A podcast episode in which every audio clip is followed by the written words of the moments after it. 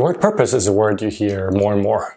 Um, you know, it's almost a hype around the word purpose. Um, you know, every organization now feels they have to declare purpose, and in many ways, it's just sort of a refashioning of the fact that any organization, you know, for years now needed to have a mission statement. Um, and and sometimes there's a sort of added twist that you know we we should be a purpose-driven organization, a purposeful organization, um, often as a way to um, you know present a nice face to the outside world and sort of to motivate people. And, and the truth is that most of that is what I think we should call fake purpose, right? Um, because remember, right, purpose is not something that you declare, right? It's not something that you decide. It's something that you sense, you know, that comes somewhere from from within something you hear and recognize is is what the organization wants to to be and to offer to the world. Um, and you know, most of the purpose statements out there, you know, are not that.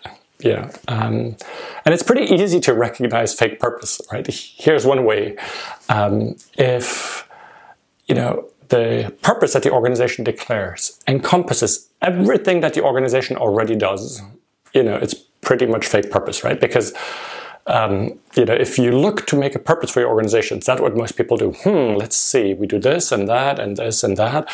And now, you know, what kind of noble wrapping could we put around everything we already do? Um, but that, of course, doesn't force us to make any choices, right? Um, so, you know, if your purpose is that, right? Or if you're tempted to go in this direction of starting to say, like, hmm, let's see, what do we already do? And so, what what is it then sort of you know the noble spin we could put around that? You know that's not purpose. Purpose is actually the thing that forces you to make choices. I i remember a conversation recently with um, the new ceo of a, of a large you know global well respected organization and she wanted to talk about the purpose and you know she told me you know the the, the purpose that they had defined and it was beautiful right? It, it just sounded beautiful. Um, but she admitted to, me that, to me that she felt that there was something lacking, right? It, it lacked an edge, uh, was her word. And I said, yeah, you know, that rings true to me. Um, because if you have a true um, purpose statement, it's it's something, you know, your purpose makes you say yes to a number of things, but also makes you say no to a number of things.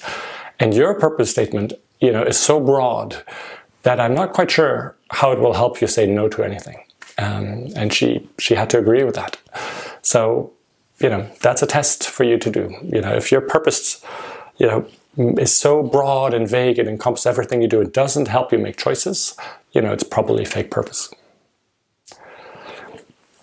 Another way to look at purpose and see if you know something is fake purpose um, is if that purpose allows you to continue doing destructive things in the world, right?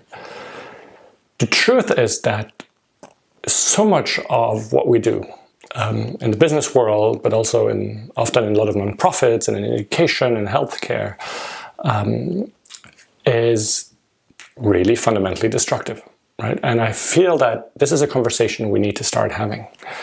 Um, I recently came up with sort of three simple tests to see if what your organization is doing is benefiting the world or is destroying the world.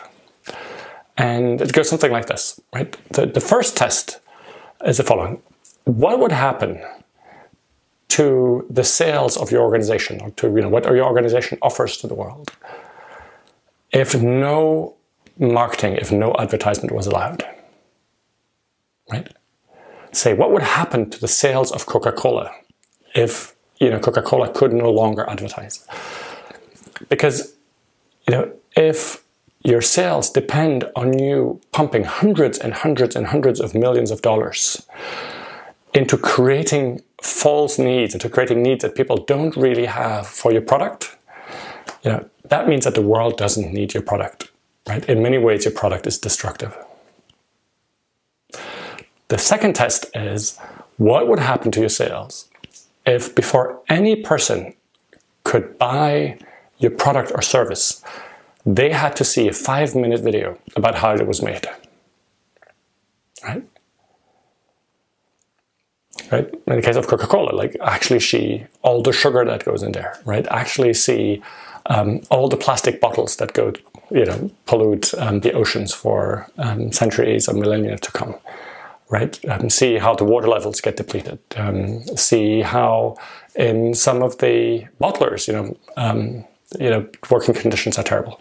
See how um, you know, Coca-Cola is participating in secret lobbying efforts to prevent anybody from um, you know, telling people what's really in, in, inside those bottles and you know, preventing you selling that to children and all of the rest.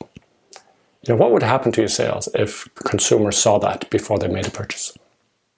The third test is what would happen to your sales um, if your product or service was sold at full cost, right? So again, say Coca-Cola, if all of the obesity, all of the childhood obesity was priced in, right? If all of the real cost of you know water um, was priced in, if um, you know all of the cost of pollution was priced in, you know, how much of your product would you still sell? And I think this is a beautiful test that I would invite you to do for what your organization does, um, because you know, if you find that for some of these questions, the answers are dubious, right? As is this the example of Coca-Cola, and I'm not particularly picking on Coca-Cola, like this is true for pretty much any large corporate. Um, you can start wondering, like, you know, what is really our purpose here? You know, if what we do is destructive. And again, if I just take this example of, of Coca-Cola, right? Um, their purpose is, you know, something like bringing happy happiness and optimisms to the world and you know refreshing the world well yeah you know for me that's not a true purpose right that's fake purpose like i can't believe that if you listen really from within you know what what does the world really need from this organization that you know comes out what coca-cola is doing today and again coca-cola is just one example um, what i invite you to do is to look at this for for your own organizations um, so yeah, this video is really meant to not let you off the hook too easily, right? By doing this, you might realize that there are some things that you do, well, that cannot really fit, you know, a, a purpose that is bringing something positive to the world. And I have no easy answer for that. I have a lot of compassion for the fact that right now, so much um, of what we do is destructive. And that a lot of livelihoods depend on that, right? If tomorrow Coca Cola said, well, we're going to stop producing Coca-Cola. Um, you know, a lot of livelihoods depend on that. And so there's, there's no easy choices.